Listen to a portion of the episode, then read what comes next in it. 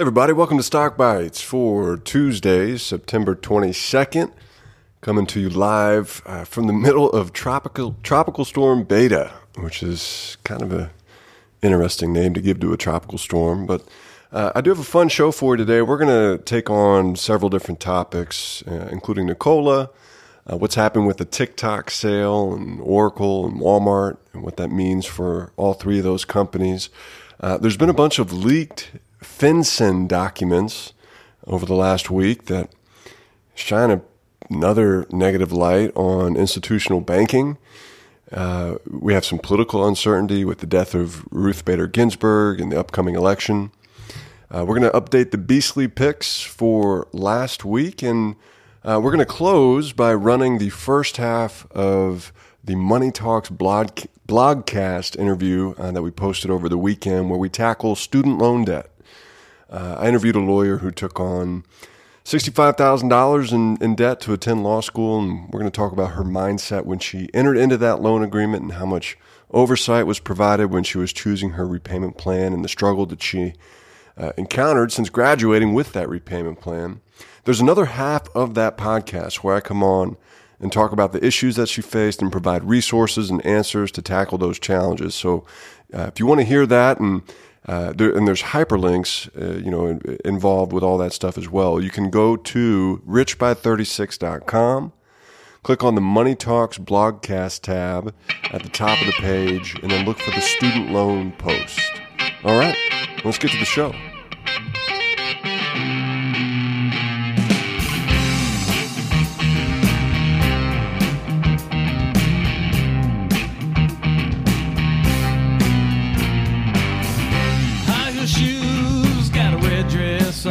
Well, the, biggest news, or some of the biggest news of yesterday, Monday, was uh, pre market. It came out that Trevor Milton, the founder and CEO of Nikola, uh, was resigning on the heels of these, uh, on the heels of this Hindenburg um, r- report that was really, really damning uh, to him personally. And you know, I, I, talked about this a little bit in last week's podcast. I wrote a blog post on it um, last weekend as well, comparing Trevor Milton and Nikola to Eric Yuan and Zoom, and just you know talking about the differences between the two leadership styles and the two uh, CEOs' reputations and how important that is for a company. And that Hindenburg report was damning. They had 10 years of this guy just being a total fraud and, and tricking people, defrauding people, lying to, to business partners. And somehow he was able to just slide, you know, slide that greasy pole up, uh, up the, uh, up the food chain here. Don't feel, don't feel too bad for him. Uh, part of the, his resignation is he's walking away with $3.1 billion in stock Nikola is going to cover all of his legal fees. You know, it, it, did come out that the SEC and the Department of Justice were investigating him and the company. And yeah, I think this leaves Nikola in a pretty interesting position. Their their deal with GM, where GM was going to come in and, and manufacture the Badger, which was their consumer pickup truck, and, and I think some of their semis as well, was really revealing. And it confirmed a lot of what the Hindenburg report said was they don't have any proprietary technology. All their all their claims have been false and fabricated. So, and this is a really interesting turning point for Nikola. They they come out and say in their 10Qs that uh, you know in their financial statements that Trevor Milton was the most important asset for the company because of his business relationships, his ability to get them into doors and to create partnerships. And over the last five days, uh, Nikola's down about 23%. It's actually bounced today. It's up 5.31%, which is shocking to me. It's so shocking to me that there are still people who want to own this company. So if you want to go read that blog post uh, from last week, it was crazy and, and gratifying and, and weird all at the same time to wake up Monday and, and realize that my thesis had been proven true in six days after posting the uh, the podcast last week and, and the blog post, but it's on the richby36.com blog. I guess the other biggest news of the week was the TikTok sale or merger, whatever you want to call it, with Oracle has been approved um, by our government.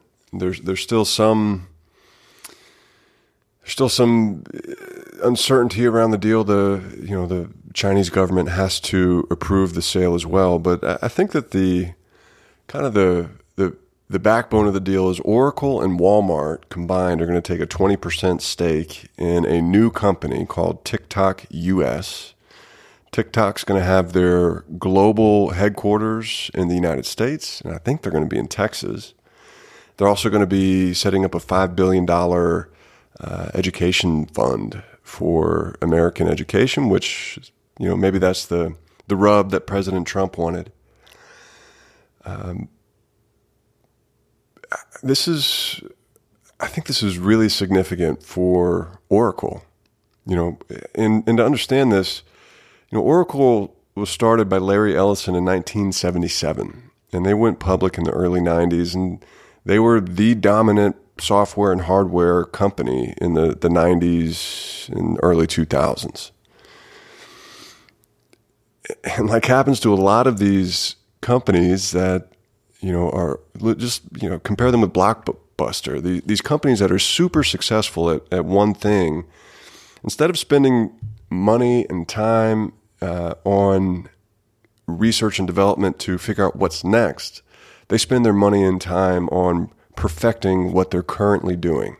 And in, in Oracle's case, you know, they got surpassed by Amazon, Microsoft, Google, and some other companies when it came to cloud computing. They weren't ready for it. And I think that uh, Larry Ellison actually did an interview shortly after Amazon Web Services launched and, and was really negative on the cloud in general and saying that it, you know, this, this was just a fad and what Oracle was doing with their hardware services was going to continue to be um, the, you know relevant in in the, in the way of the future, and that's just absolutely not what happened. So, Oracle over the last decade has really foundered. Um, they've had a hard time catching up with Amazon, Microsoft, and Google in terms of cloud computing. Uh, that's changed, and, the TikTok deal is, I think, kind of the cherry on top of the sundae.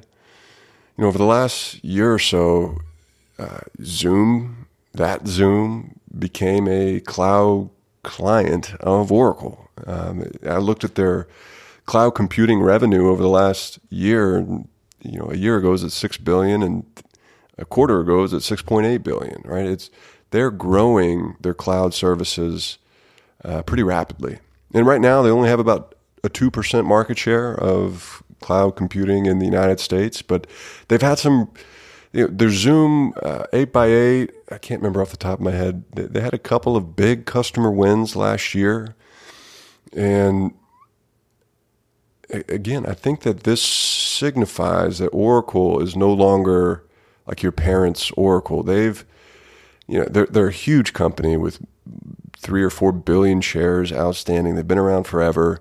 They're a cash flow cow. They have $40 billion in revenue last year.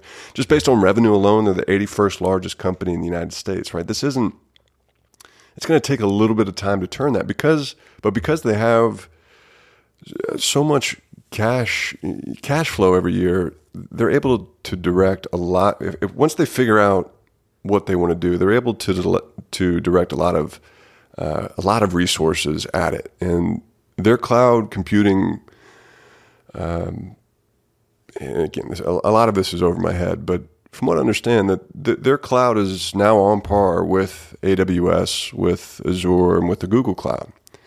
And I think that in five, ten years, we'll look back and go that this was this is really the turning point for Oracle in terms of moving into the 21st century and, and, and competing with the big boys again. So I think this is uh, a really good thing for them. Just obviously from a, a public and reputation standpoint, but you know they're going to be the all of TikTok's gajillion million videos are going to be hosted on the Oracle Cloud. All their data services are going to be run through Oracle's vertically integrated data system. So this is a big deal for them.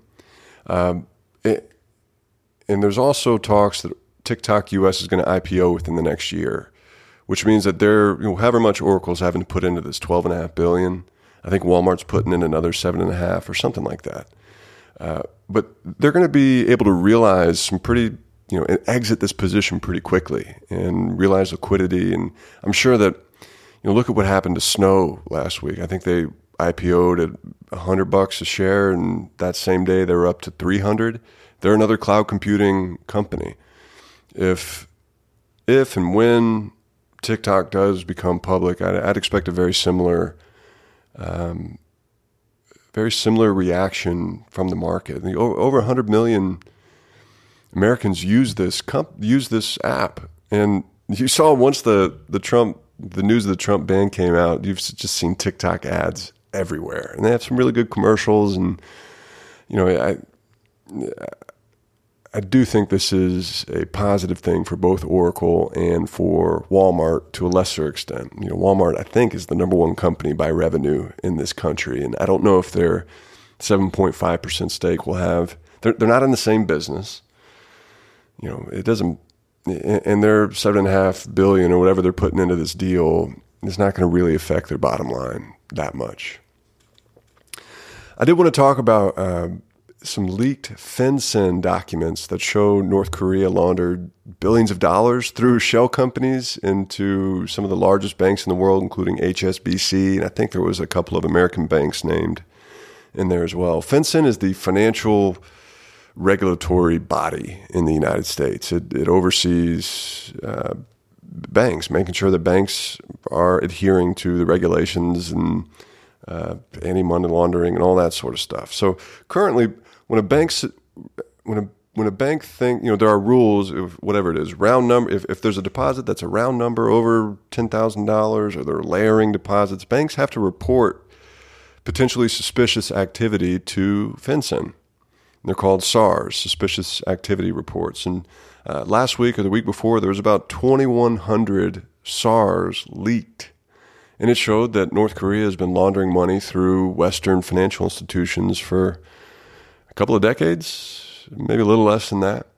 And I thought this was really, really interesting. Nothing is going to happen to these banks. There's not, they're not going to be punished in any way. They made millions of dollars off laundering the money from whatever it is, slave labor in North Korea. And, you know, according to well, I guess before I get to that, FinCEN has received almost 700,000 SARs, SARS this year. It's impossible for them to investigate every one of these. So I think the system that people, that we think, that we trust is in place to catch money laundering, it doesn't work. Um, it's a government regulator. You got all the bureaucracy and red tape involved with being a government entity. And banks last year, just the American banks spent over $62 million lobbying the U.S. government. That number was higher in 2015.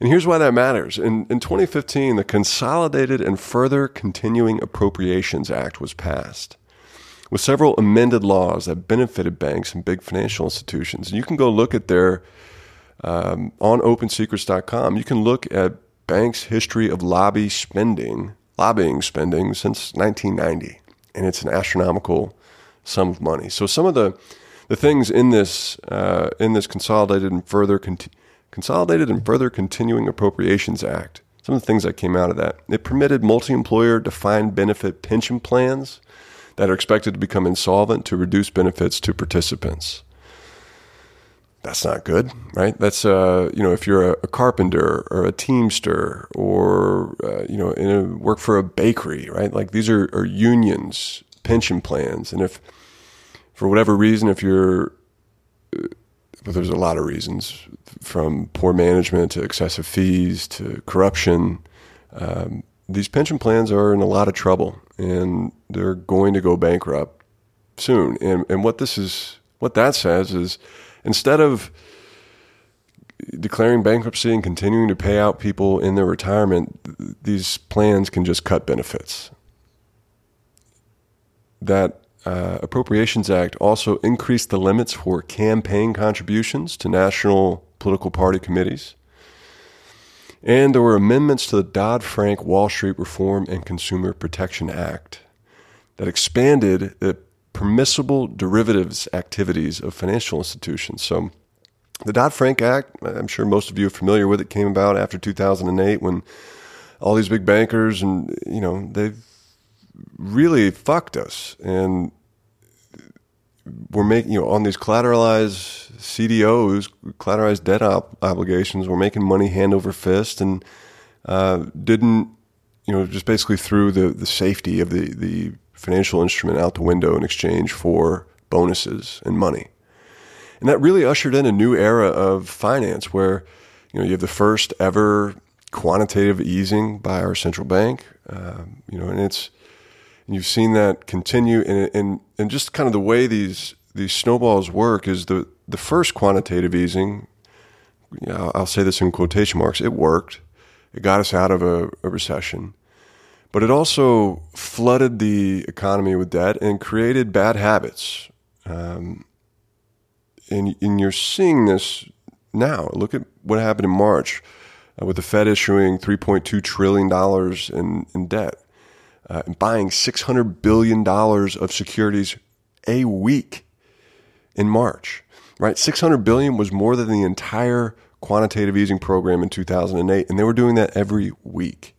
So it really, you know, 2008 kicked off this new era in our financial system. And the Dodd Frank Act was put in place to regulate banks and to make sure that that doesn't happen again. And in 2015 and 2016, 2017, you know, a lot of those regulations started getting rolled back. And it's like we just, you know, we have such a short term memory, and the money, the money that's coming in makes us have that short term memory. So, you know, I just think it's really interesting how nothing changes. Another thing that I wanted to talk about here uh, political uncertainty in general is bad for markets. We all know that. There's already, in my opinion, a huge possibility that this election is going to be contested. And we don't know, you know, there'll be election night and a winner will be declared, but then we won't know who actually won until inauguration day, potentially. And I think that this will probably get decided by the Supreme Court. You have all these issues surrounding the United States Postal Service and mail-in ballots, and uh, you know President Trump telling his voters to vote twice, and who knows what's going to happen. But I think that would be if we don't know who the president is after election night. That's going to be an issue for markets. Markets don't like uncertainty. And then over the weekend, we had Ruth Bader Ginsburg pass away, creating um, an even more lopsided Republican to Democrat uh, split in the Supreme Court. And this nomination has become, uh, well, I guess it was politically charged from the very beginning. This shouldn't be a surprise. But you had President Obama come out and implore the Senate not to hold any confirmation hearings until after the election. You have the Republicans you know, trying to get this done very, very quickly. I think that it's, you know, today's Tuesday. It's only a couple of days after RBG passed away, and there's already talk of who the, the final couple of people on Trump's list are going to be. This is a, going to become a, a heavily politicized issue. And, I, and I, look, we already have, uh, we don't have another stimulus package. We, our unemployment rate is right now where it was in 2008 and 2009 we have the potential for another government shutdown, and then you add this into the mix. I think it's going to be a very, very rocky road uh, up until we we get a new president and there's some certainty around what's going on uh, in our political system. And I think like seven of the last ten days or seven of the last nine days have been red days for the market, like big time red. Uh, I think the S and P is down eight to ten percent since since its highs a couple of weeks ago. I expect that to continue. You know, there's going to be big up days and, and there's going to be, I think, a lot of uh, big down days as well. So, my advice, and I've talked about this before, buy companies that you believe in. You know, it's really hard to hold on to not sell, which is what you should be doing. You should be buying equities and just don't look at them and just hold them over time. They're going to go up. It doesn't happen all in, in a day or in a week. But when you open up your Fidelity account, or your Robinhood account, and you see that you know your positions are down eight to ten percent, it's a lot harder to hold on to that position if you don't know what the company does or how they make money, and if you don't believe in them. So buy companies. It makes it so much easier. Uh, from the mental side of investing is, I think, the most important piece, right? Like not having the, not panicking and selling out. And there's all these studies that show, you know, the average investor's return in a given year is 2%, and the average return of the S&P in a given year is almost 10%. And that's because investors panic and they sell, and you miss the big bounce back days that happen. So try to, you know, adjust your mindset, uh, add more if you can, but if you don't have the money to do it, just don't sell. Don't look at your positions. Buy companies that you believe in, that you know are going to grow over the long term, that you don't have to check every day. It's going to help you sleep better. It's going to help your your attitude, your mindset, and it's also going to help your uh, your financial situation and, and your return.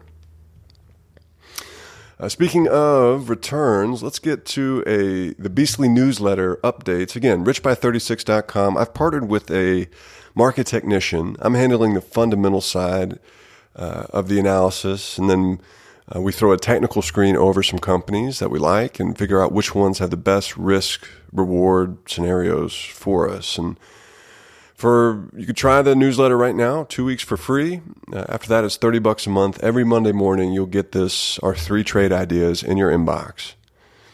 And for last week, our three ideas were Zillow, Canadian National Railway, so CNI, and Crocs, those hideous shoes that everybody loves. Uh, just a quick update here. Uh, Zillow up 12.41% since we entered the position. We recommended a stop loss order protecting our downside uh, with a target downside, you know, max loss at 28%.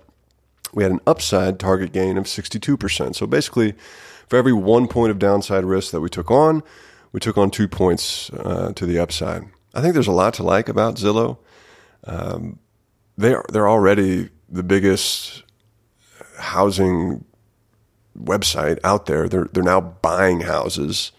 Uh, you can sell your house to Zillow. Th- like that Zestimate, everybody has used that, right? Like, oh, this house is selling for eight hundred thousand. What's the Zestimate say? And I'm going to trust that Zestimate more than I'm trusting whatever they're listing it for. Well, Zillow will Zestimate your house and then buy it from you. No hassle. You decide when you want to move out, and this is a relatively new tool that they've just introduced. I think it's going to be a boon for them. And also, you have the Fed coming out and saying that interest rates are going to stay low for the next two or three years. That's very positive for real estate. Anyway, I think there's a lot to like about Zillow. There's more information, uh, obviously, in the email that we send out and the Beastly email that we send out. But Zillow's up 12.41% since we entered the position. CNI, the Canadian National Railway, is down 1.37%. We had a stop loss protecting our downside at negative 32% with an upside target of, of positive 69%. Now, railways, you know, this isn't going to be like a, a triple bagger overnight or anything like that it's you're pretty dependent on the, the rate of GDP growth in the country, right? The the more the economy grows, the more railways uh, and rail cars need to transport stuff, uh, whether it's petroleum or lumber or other types of durable goods. So we think this is a they handled the COVID crisis very well. They cut costs. They're the only trans American railway. They go from Canada all the way down to Mexico, and I think over time, this is a, a company that you want to be in just for kind of steady growth. And it's going to help, certainly help on these types of days where, you know, Tesla's down, Tesla was down 20% a day a couple of weeks ago, right? Having some of that, you know, dividend paying, slow and steady type of stock to balance out some of your uh, riskier stuff, I think helps. And then our third uh, position that we recommended was Crocs. It's up 21 basis points since we entered the position. We had a stop loss protecting our downside at negative 21% with an upside target of 107%. So basically, for every one point of downside risk that we take, we're looking for five points of upside return. Crocs are the seventh most popular shoe among teenagers, according to a study put out by Piper Jaffray, or whatever the investment bank is. Uh, I think it's they're hideous, but it's become something of a social phenom, and they're I don't know, like pugs they're bulldogs, these hideous dogs that are just so ugly that they're cute. Crocs has entered into that territory. Uh, the revenue looks great, and I, I think it's a company to like. Excuse me. So again, I'm going to close here. We're going to run the last weekend's Money Talk Money Talks blogcast where we interviewed a lawyer about her decision to go into $65,000 in debt to attend law school.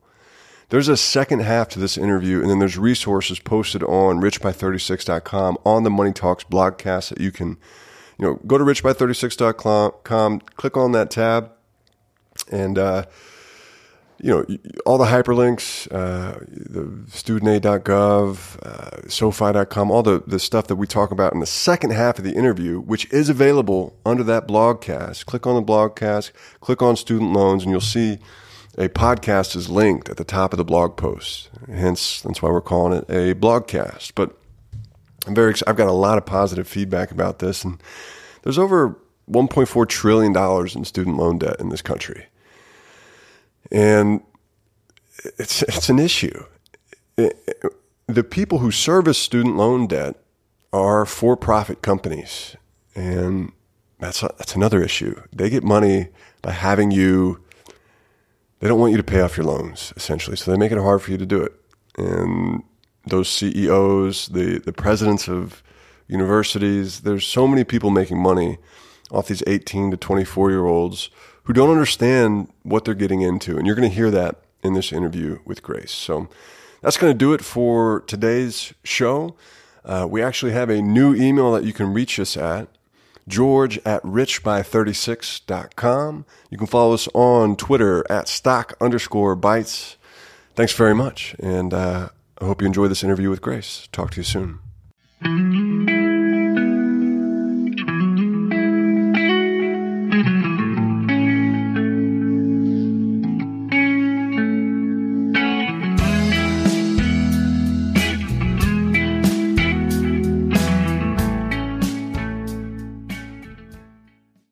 Grace. Thanks for joining me on richby36.com. When we spoke earlier, you told me that your number one challenge with money was your student loan debt. Can you tell me more about what specifically you're struggling with and how you got into the situation? Sure. So I took out a bunch of loans to go to law school. Um, and the I had to take out about 65,000. Um, over the course of the three years that I was in law school. And comparatively to other students who have been in law school, that's, that's not as bad as it can be, definitely. But um, what I'm struggling with now is just what the most effective way is to tackle a loan. If it's just to put a bunch of money towards it and just throw as much money at it as I can, or if it's to just um, take my time with it and you know make a steady monthly payment that will stick around for longer. I don't know what the answer is. Yeah. what um what what research or preparation did you do before you took out the loan? And then what resources were uh, given to you? And then what did you have to go out and search for on your own? I don't remember actually doing much research other than I remember understanding there was a difference between private loans and public loans, federal loans. Um, and I think it was just an option at the beginning, you know, pick one or the other. I went with the federal loans, but I don't remember doing any kind of research about it. Later in law school, they did provide us with a class about what repayment plan to pick to pay off your loan, depending on what kind of loan you took out. But I don't think they provided us with any kind of um, pre loan discussion. I, I do, I'm sure that there was some sort of information that I read about, but I don't remember specifically what it was. Were you assigned any type of counselor, you know, anybody to help you through it, or was this all up to you? The school did definitely have financial advisors there um, that you could go talk to about your your situation.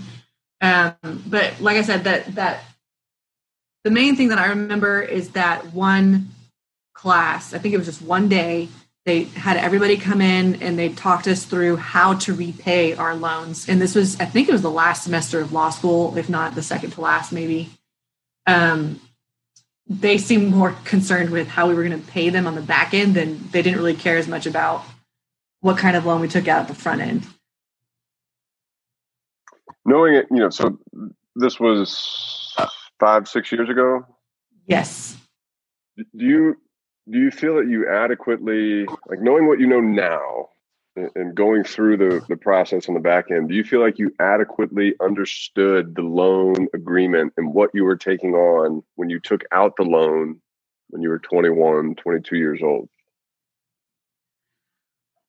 do feel like you know i understood like you know i take money out there's going to be interest rate and I, i'm going to be responsible for paying it back that was there was no question about that um i don't think I really understood enough about the repayment options at the end. So basically, what ended up happening is I decided to opt for the public loan forgiveness plan because I was going to work into um, the public service loan forgiveness. I was going to work in public service and there was this thing that they said that you could do you could work um, 10 years in public service and then get your loans forgiven by the government essentially um, what i didn't realize when i went into law school is that i would still be responsible for making payments during those 10 years and there were tons and tons of requirements that i had to make sure i was complying with throughout the entirety of the 10 years um, while I was making those payments. So um, it actually ended up being really complicated because I thought I was complying with everything for the last four years. I thought I was making the right payments. I thought I was on the right repayment plan. I thought I was filling out all the right paperwork um, for the last four years. And then recently, um, right at the beginning of the pandemic, I was looking at my student loan stuff, and real they I called them and they said to me, "Oh, your last three years of payments have not been counting because you didn't fill out this one form at the very beginning. Um, so that. Did anybody tell you that you needed to fill out that form? I don't remember anybody ever saying that to me, and I don't remember. I do remember speaking to loan officers um, and them telling me I was all good to go. And so I was really upset when a few months ago they told me, oh, well, actually, you were supposed to do this. And the person at the front end didn't tell me that. That's my memory of it. My memory is that you're you're you're good to go, you'll be fine. Just make sure you redo your paperwork every year. And I have been doing that. But only a few months ago, they let me know, oh, you didn't fill out this one form three years ago. So these payments don't count. So I had to make a decision at that point and this is why it's been more on my mind lately, is that I had to decide am I going to keep doing, trying to reach this public service loan forgiveness at the end of 10 years? Or am I just going to say, you know what, it's just not worth it. I'll just start making the, the payments because what they make you do is they make you enroll in a repayment program that gives you very, very low payments. Um, but what that means is that my the interest on my loan is just like skyrocketing and going through the roof. And so my loan is just getting bigger and bigger, and I'm not really making a dent. I think at the end of four years, I had paid off. I started with 65 in debt, and I think at the end of the four years, I was what, 62 or 63 in four years, and I'd been making $300 payments for four years. It just didn't make any sense anymore. And I didn't think I was going to be able to keep up with all the paperwork that they were being super tricky about. So I have just decided I think I'm just going to make more aggressive payments towards it and not not try to do this forgiveness thing. Because it, it, it's going to end up costing me more money to wait on it for 10 years and then run the risk of not having my loans forgiven at the end of the 10 years. Yeah they, they pull some other right. piece of paper out of the hat that you didn't right sign. or president trump decides that public loans um, public service loan forgiveness is not a thing anymore been Right. an issue Do, do you because you missed the, this piece of paper three years ago? Does that mean you would now have to work 13 years in the public sector in order to get them forgiven? Do they restart the whole clock? so you you? have to make 120 qualifying payments and it doesn't matter when you make those payments but they have to be on the, the payment program so yeah i would have had to extend it How is this? You know, I, I remember listening to a Michael Lewis podcast where he interviewed several people about student loan debt, and he and he talked to them about the stress of you know this one woman. Her, she was losing her hair, her teeth were falling out. She's a teacher in New York, and you know she did the public service thing. Found out eight or nine years into it that she didn't fill out that piece of paper and the, the the people who service the loans are are private companies that make millions and millions of dollars, and their incentive is to keep you in the, the program, to keep you paying every month. So they have all sorts of tricks and tips to keep you to keep you in, right? Like so. The, two questions: When you when you called in, or how has your relationship been with your loan processor or loan servicer, whatever that word is? And then, you know, has there been any emotional or what emotional side effects have come about from all this? um, You still have all your relationship with them is non-existent in that you know you call and i get different information every time i call there um, so bad in that i don't feel like i can trust what they're saying to me about anything and um, what was the second part of your question What's the emotional impact of all this? Yeah, I was definitely super upset when I when I got off the phone that day. I was um, really furious that I felt like they had uh, schemed me out of all those payments, and I And all that time. right. And if if I had known that was going to be the way it was going to be, I would have just started making aggressive payments from the beginning um, to to reduce it down quicker. But um, yeah, so it was definitely a, a tough emotional day that day. I've kind of gotten over it. You know, I'm just gonna do what I can to get it down. Up until that point, I wasn't too stressed about it because I was under the impression like, hey, I'm just gonna make these really low payments for 10 years and then have the rest of my loans forgiven and it'll be all good. Um, since then, it's definitely been different. Yeah. I think you you answered part of this question. You know, what would you do if you had to do it over again? What would you do differently? And and you did say that you would just start making the aggressive payments from day one. But if you go back before that, is there anything that you could have done differently to prevent yourself from getting into the situation in the first place? Were there any other avenues that you could have explored, uh, or you know, was there any other resource that could have been given to you to help you understand? Like, uh, does that make sense? Like, if if you had to go back and do it over again, how would your plan of attack change other than just making aggressive payments? Would it have been more education? Would you have not gone to? I was going to say. I Would think the only figured I think out? the only other thing I could have done was just not go to law school Yeah. because because I had to take out a loan to go, and you know I've gotten kind of messed over for the last three or four years. But in the scheme of things, it's not that much money that I, I'm losing out on. Um, so I think the only different thing I could have done is just is not go to law school. So now what I'm thinking is what can I do now so that in 10 years I'm not looking back and being like, man, what should I have done in 2020